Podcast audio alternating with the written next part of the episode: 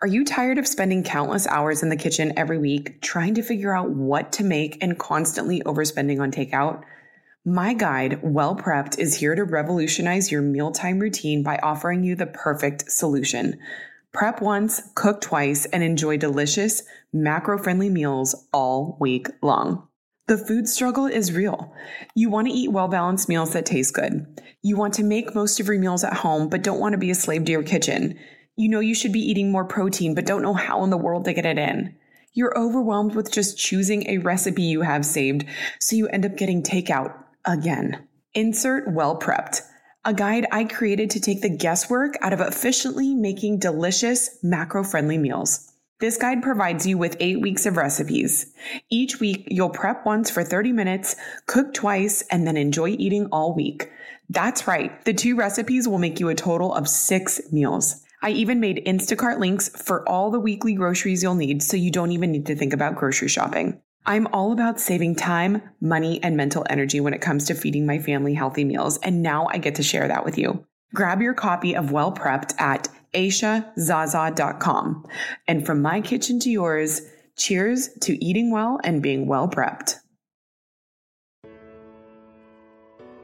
Welcome to the Mindset Mile podcast. I'm your host, Aisha Zaza.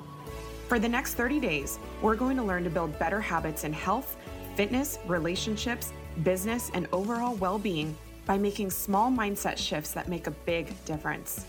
Contrary to how it may seem, the path to any success is achieved by taking small, consistent action over time.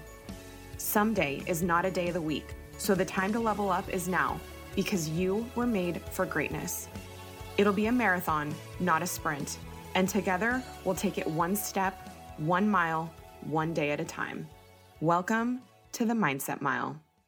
You ready? All right, guys. Hello and welcome to episode 29 of the Mindset Mile podcast. We are just one away from the final episode of this season, and we're going to go out with a bang. So, you definitely don't want to miss tomorrow's episode. But today, I want to give you some tips on how to prioritize your time so that you can get in all the things that are important or feel like you don't have time for. Time is the one resource we don't get back in our lives. So I don't know about you, but I definitely want to make sure that I'm being intentional with mine and check myself periodically because I think we all tend to get a little lax with it, right? Can you think of a time where someone mentioned something they did and you responded with something like, Oh, I wish I had time to do that? Or I'll often hear people say, I need to find the time to do that. Have you ever actually found more time? Until something becomes a real priority, I can assure you, you will not find time for it because we don't manage time, we manage ourselves. There's no such thing as finding the perfect time or more of it. You create it. If you want to get real, real with yourself about the important things you think you don't have time for, then the next time you say you don't have time for something, instead say, That's not a priority to me, and see how that sits with you. If it gives you that icky feeling, then that's how you can tell it's something important. If not, and you realize it's not a priority, then there's no pressure to fit it in and you can just stop worrying about it.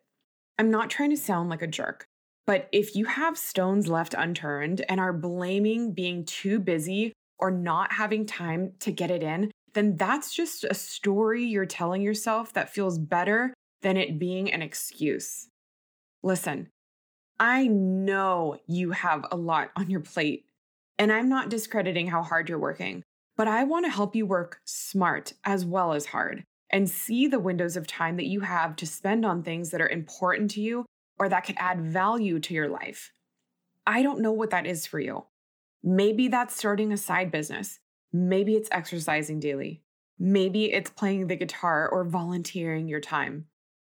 For some of you, it's going to be about prioritizing your time so that you can add in something new and for others of you, it'll look like prioritizing your time so that you have some downtime or time to yourself. Only you know what's calling you or the thing you meant to temporarily put on the back burner and didn't pick back up. So I'm going to paint a picture for you that I know is going to kind of blow your mind. Let's break it down. There are 168 hours in a week. Now, you're going to need to break down exactly how many hours you spend doing the things you do regularly.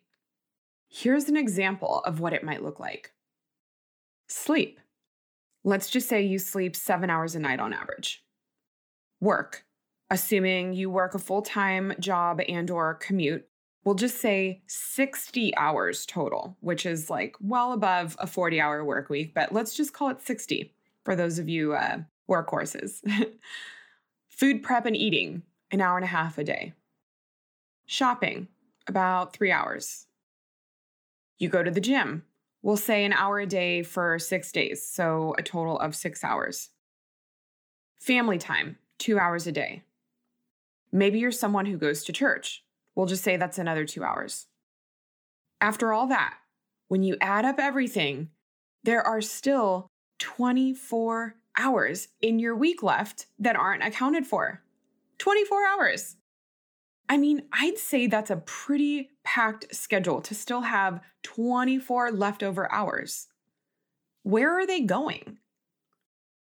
I mean, even if we accounted for an hour a day spending time on your phone, be it on social media or reading the news, you still have 17 unaccounted hours.